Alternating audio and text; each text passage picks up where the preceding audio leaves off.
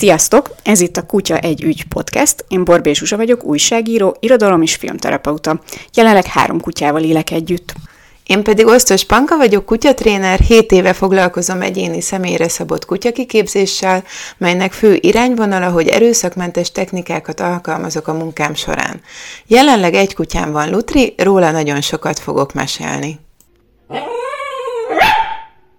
Mivel ezen a héten egy lesötétített szobából vizes kutyák mellől jelentkezünk, ezért stílusosan a hőséggel fogunk foglalkozni, vagyis inkább azzal, hogy mit tudunk tenni azért, hogy a kutyánk ne szenvedjen ettől annyira.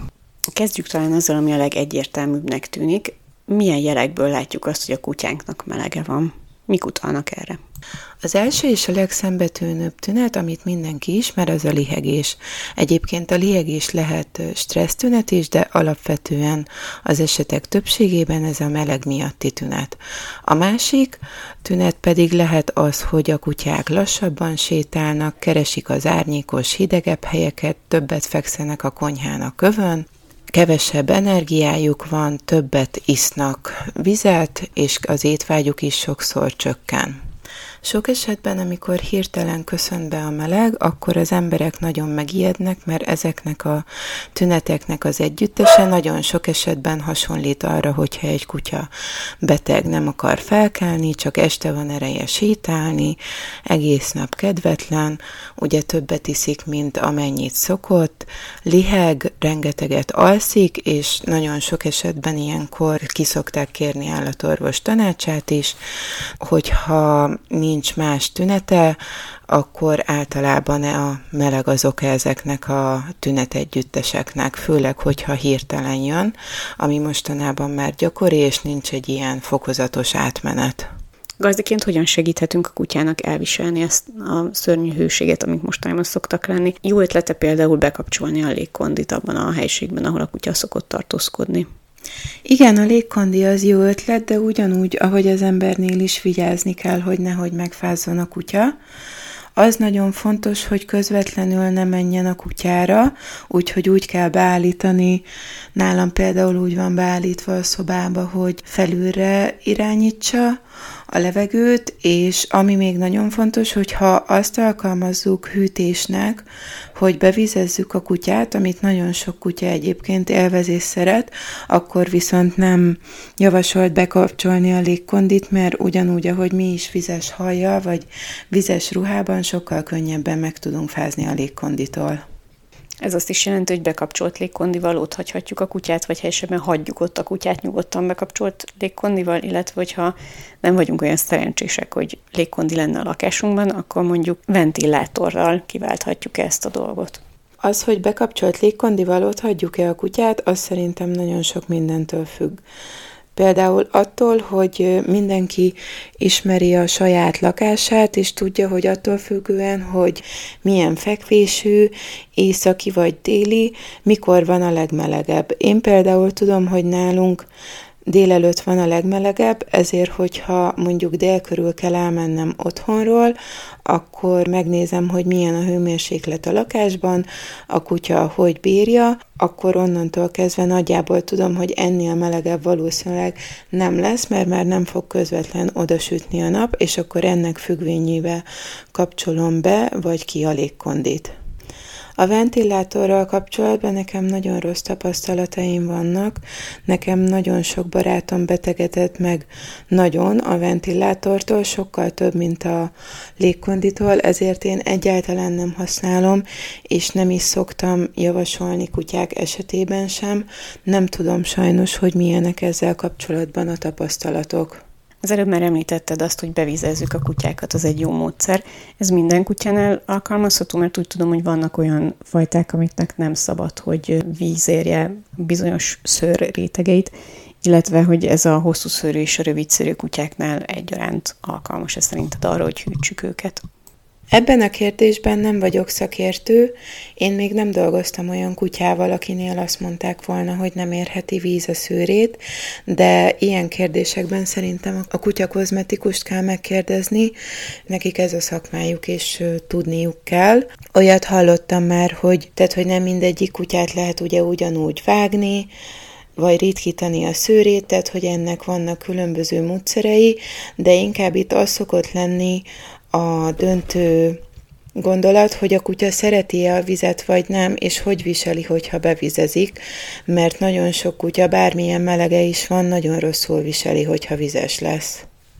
A többek közt Bogyó és Bodri is ilyen, sőt, Bodza se szerette a vizet, de szerintem az is számít azért, hogy pontosan hogy vizezzük be a kutyát, tehát a, becsapjuk a kerti csap alá, vagy ráeresztjük a slagból a vizet, ami először forró, utána jéghideg. Gondolom nem segít a kutyának, hogy megbarátkozzon ezzel a dologgal. Általában én a langyos vízzel lezuhanyzom a kutyát, ami nyilván ez a túlkimélésnek is tűnhet, de szerintem nagyjából ez az, ami kellemes lehet nekik. Bodri ezek után többször körbe szokta rohanni az udvart, ami, amit én úgy értékelek, hogy ő neki tulajdonképpen tetszik az, hogy lehűlt.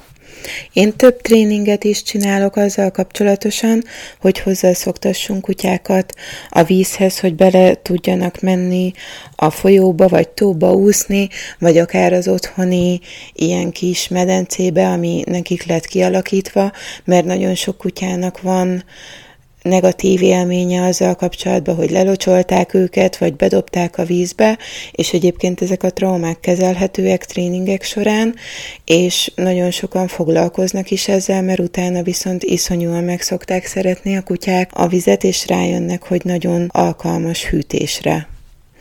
Az, hogy amikor egy kutya vizes lesz, utána elkezd rohangálni, az egyébként egy normális nevezzük ösztönös dolognak. Ez azt a célt szolgálja egyébként, hogy, hogy hamarabb megszáradjon, és ezt egyébként a legtöbb kutya csinálja, akkor is, hogyha lakásban van, akkor is, hogyha kertben. A lutri például minden alkalommal, amikor megfürdetem, utána iszonyú vizesen, körbe-körbe rohangál a lakásba, majd az egész vizes szőrét beledörgöli az ágyba, és csuran vizes és kutya szagú lesz az egész ágy. Igen, Bogyó is alkalmazza ezt a büntetési módszert velünk szemben, hogyha megfürdetjük, akkor utána a kanapénnak dörgölődzik végig, úgyhogy így fürdetés előtt gondosan bezárjuk a különböző ajtókat, hogy azokat a szobákat, amikre nem szeretnénk, hogy kutya szőrösek és vizesek legyenek, ott ne legyenek nyitott ajtók. Nagyon fontos, amit már egy előző részben is említettünk, hogy egyébként ez nem bosszú, tehát hogy ez egy program, ami lefut, úgyhogy a kutya nem azért dörgölőzik a kanapéhoz, meg az ágyhoz, mert ő nagyon haragszik, és bosszút akar állni, mert hogy jelenleg itt tudományos kutatások nem bizonyították, hogy a kutya képes lenne bosszúra, úgyhogy ez egy ilyen zárójeles gondolat ezzel kapcsolatban. Van még egy kiméletesebb módja annak, hogy bevizezzük a kutyát. Én ezt olyan kutyáknál fejlesztettem ki, akik viszont nagyon-nagyon traumatizáltak voltak, és amikor elhozták őket a menhelyről, akkor mindenképpen fontos volt, hogy megfürdessük, mert egyszerűen olyan büdösek voltak, hogy nem lehetett mellettük megmaradni, és ez úgy volt, hogy fogtunk egy lavort, amit megtöltöttünk langyos vízzel, és a vizet nem közvetlen öntöttük a kutyára, kutyára, hanem egy szivacsot raktunk bele a lavorba, egy szappanos szivacsot, és azzal fokozatosan itattuk át a kutya szőrét, és így ugye nem közvetlenül ment rá a víz, hanem azt érezte, hogy a szivacsal simogatjuk, és így sokkal könnyebben elviselték. Viszont itt, ha jól gondolom, akkor különbséget kell tenni a között, hogy megfürdetjük a kutyát, illetve bevizezzük a kutyát, mert ugye az ő bőrük az nem szereti azt, hogyha minden nap samponozva van, tehát hogy mi például csak simán vízzel szoktuk ilyenkor leöblíteni őket, nem kell ilyenkor minden esetben valami vegyszert használni fürdetéshez vagy a vizezéshez, ezt ugye jól gondolom. Ha nincs meleg, akkor én a lutrit nagyjából három havonta fürdetem meg samponnal. Egyébként van speciálisan kutyasampon, és azt érdemes használni, mert más típusú a kutyák bőre, mint a miénk, ezért nem javaslom az emberi sampont vagy emberi tusfürdőt, és igen, alapvetően, hogyha csak a meleg miatt fizezzük be a kutyát, akkor nem szükséges a sampon használata. Oké, okay, mi a helyzet ezekkel a mindenféle nagyon ügyes kis szerkezetekkel, kütyükkel, mindenféle megvásárolható hűtőmatracokkal, kutyamedencékkel, vagy mellényekkel, amik kifejezetten a kutyák hűtését szolgálják, vagy hűtőnyakörvekkel. Ezek mennyire hasznosak, mennyire nem hasznosak, mik a tapasztalataid ezzel kapcsolatban? A hűtőmatracot viszonylag sok gazdi vette meg, akik járnak hozzám. Változóak a tapasztalatok, vannak olyan kutyák, akik szívesen használják és rendszeresen ráfekszenek, vannak, akik nem. Őszintén szólva nem tudom, nagyon nehéz ezt mérni, hogy milyen hűtési eszközzel milyenek a visszajelzések, mert ugye ami nagyon látványos, az a légkondi, mert akkor szokott teljesen abba maradni a légegés, de az, hogy minimálisan csökkenti a melegérzetet, egy bevizezett sál, vagy kendő a nyakon, vagy amit még én szoktam javasolni, hogy akár ilyen vékony nyári pólót bevizezni és ráadni a kutyára, azzal kapcsolatban ugye nem kapunk visszajelzést, mert a kutya nem tudja elmondani, de én szoktam javasolni. Milyen jelei vannak annak, hogyha a kutyának nem csak egyszerűen melege van és liheg, ahogy említetted, hanem hogyha konkrétan rosszul lesz esetleg a hőségtől? Az a fajta, amivel kapcsolatban vannak kifejezetten negatív tapasztalataim, az a francia buldog.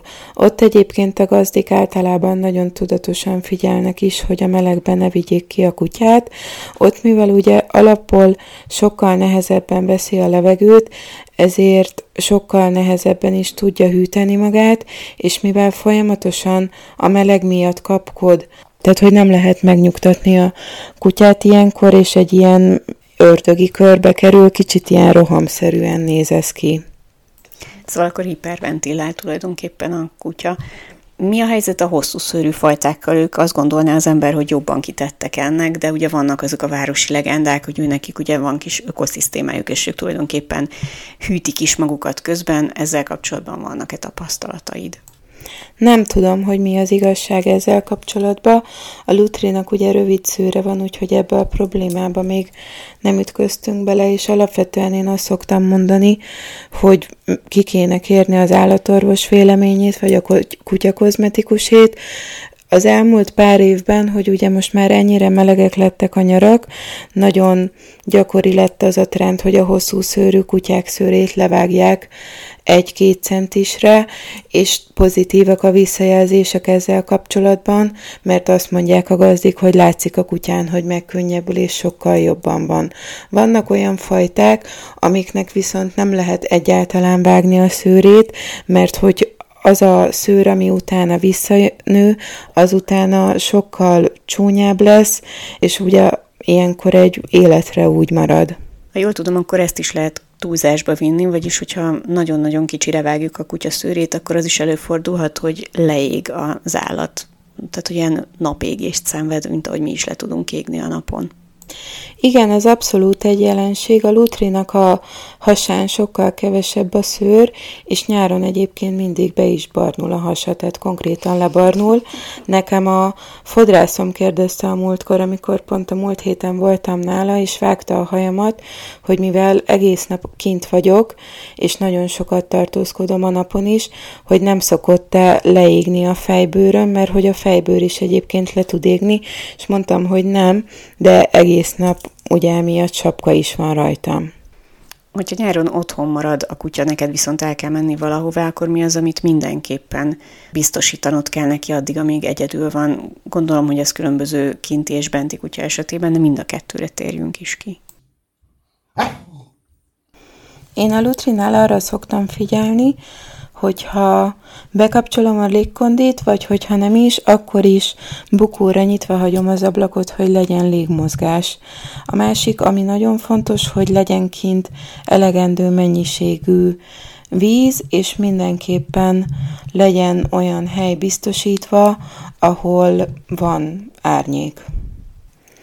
Ez ugyanígy igaz a kinti kutyákra is, hogy nagyon fontos, hogy legyen árnyék, és főleg, hogyha mondjuk úgy van tartva a kinti kutyánk, hogy a kertnek egy elszeparált részén, akkor ott is legyen biztosítva árnyék, hogyha esetleg addig ott van a kutya, amíg mi nem vagyunk otthon, víz is legyen nagy mennyiségbe, és arra is kell figyelni, hogy ha esetleg rohangál a kutya a kertbe, vagy bármi ilyesmi mozgást végez, amivel ki tudja borítani a vizet, akkor sok esetben tanácsos több vizes tálat is kirakni.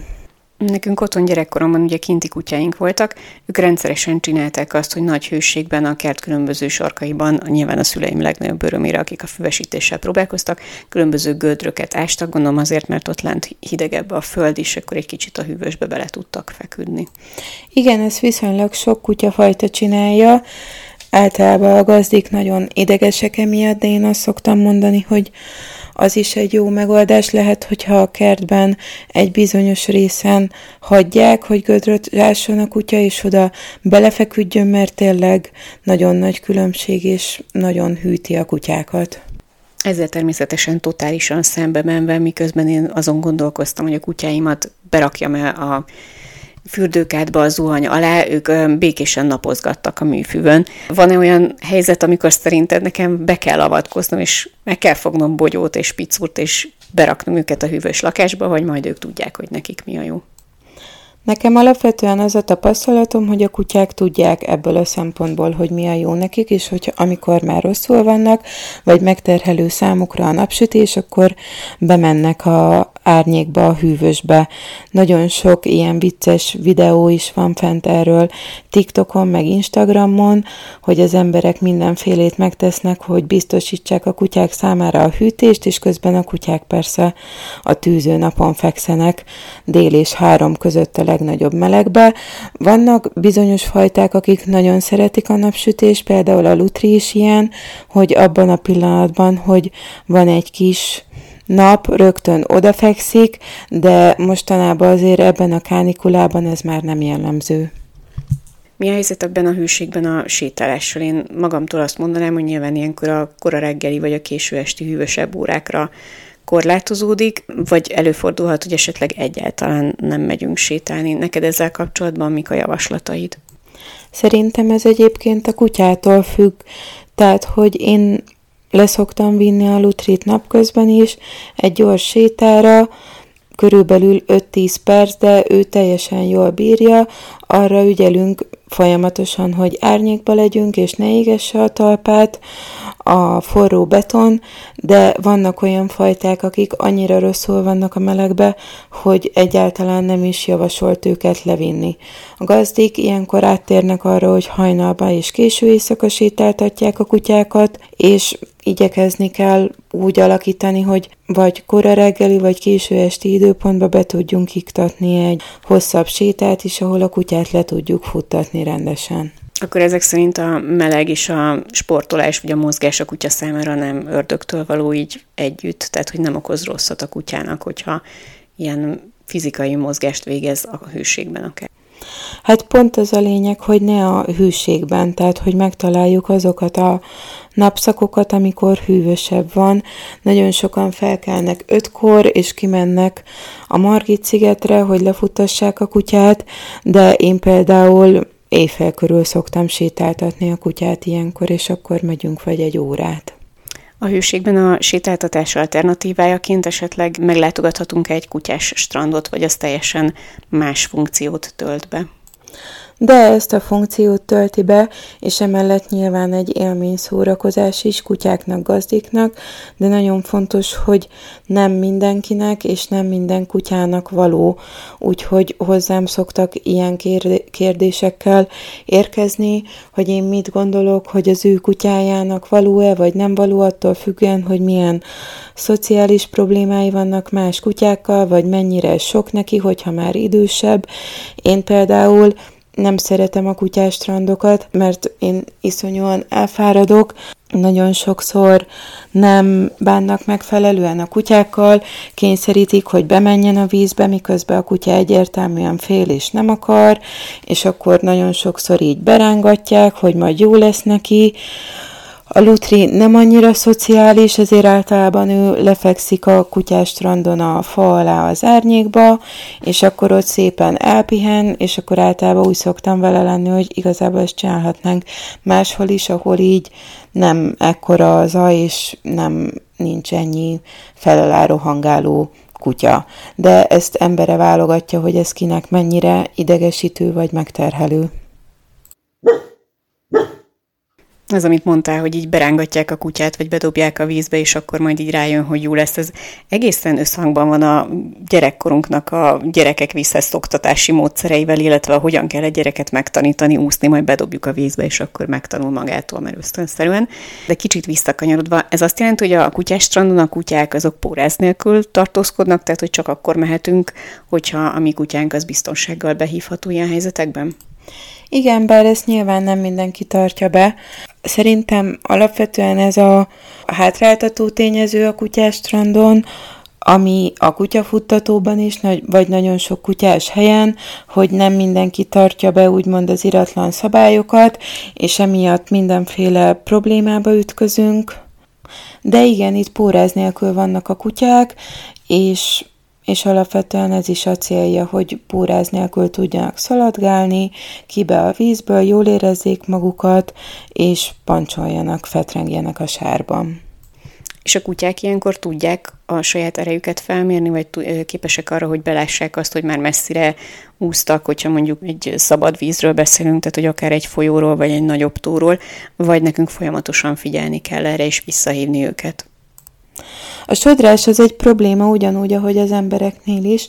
Duna esetében egyébként több gazdi aggódik, főleg, hogyha kistestű a kutyája, mert be tud menni annyira a kutya, hogy ne tudjon aztán kijönni. Én a 10 méteres pórás szoktam javasolni, hogy azzal tudjuk a kutyát folyóvízbe úsztatni. Itt nagyon-nagyon fontos, és tényleg nagyon fontos, hogy mindenki betartsa, hogy a 10 méteres pórás csak szigorúan hámmal szabad használni. Ennek az az oka, hogy mivel 10 méter, nagyon nagyot tudunk rajta rántani, sokkal nagyobbat, mint egy másfél méteres pórázon, és nagyon komolyan megsérülhet a kutyának a nyaka, akkor is, hogyha én rántok rajta, akkor is, hogyha én nem akarok rántani rajta, de ő ránt rajta. Oké, okay, tehát ez abban az esetben van, hogyha mi magunk nem megyünk be a kutyával, hanem mondjuk sétáltatjuk őt a Dunaparton, hogyha jól értem. Mi a helyzet akkor, hogyha egy kutyás strandon vagyunk, és akár mi is bemegyünk a vízbe, tehát hogy ilyenkor e, nekünk is be kell menni a kutyával a vízbe, és folyamatosan csekkolni, hogy ő nem fáradt el, ki tudunk még jönni vele, tehát hogy vigyázzunk erre, vagy hagyatkozhatunk arra, hogy ő majd érzi a saját erejét, és majd szépen kiúszik hozzánk, amikor elfáradt. Alapvetően a futtatóban is, vagy bárhova megyünk, kutyastrandra, Margit szigetre, külföldre, teljesen mindegy, az az alapszabály, hogy nekem mindig látnom kell a saját kutyámat. Tehát, hogy én nem téveszthetem szem elől. Ez igaz arra is, hogyha bemegy a vízbe, pont azért, hogyha bármi váratlan dolog történik, vagy én úgy ítélem meg, hogy most már erős a sodrás, akkor vissza tudjam hívni, vagy nagyon szélsőséges esetben, hogyha már nincs más lehetőség, akkor utána tudjak úszni. Neked az ismeretségi körödben fordult már elő ilyen, hogy egy kutyát így ki kellett menteni? Igen, mesélte már gazdi, aki járt hozzám több is, hogy be kellett úsznia a kutyáért. Ez egyébként egy nagyon komoly dolog, főleg a Duna esetében ott nagyon erős tud lenni a sodrás, úgyhogy érdemes ezzel vigyázni kicsit túlzásnak tűnhet, de akkor ennek kapcsán bennem felmerült az, hogy mondjuk a kutyás strandokon akkor a, létezik egy úszómester, aki erre is figyel, hogy esetleg, hogyha a kutya kerül bajba, akkor ő utána is, utána megy, vagy legalább szól valakinek, vagy bármilyen módon megpróbálja kezelni a helyzetet?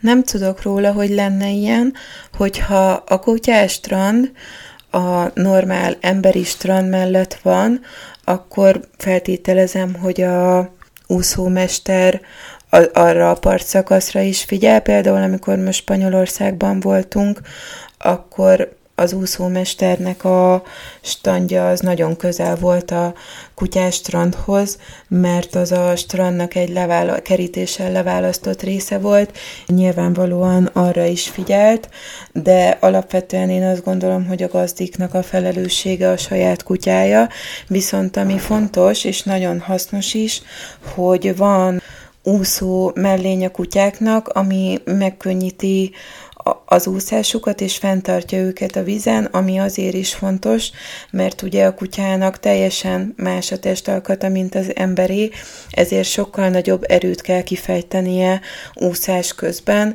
és hogyha mellény, mellényben van, akkor sokkal könnyebben tud úszni.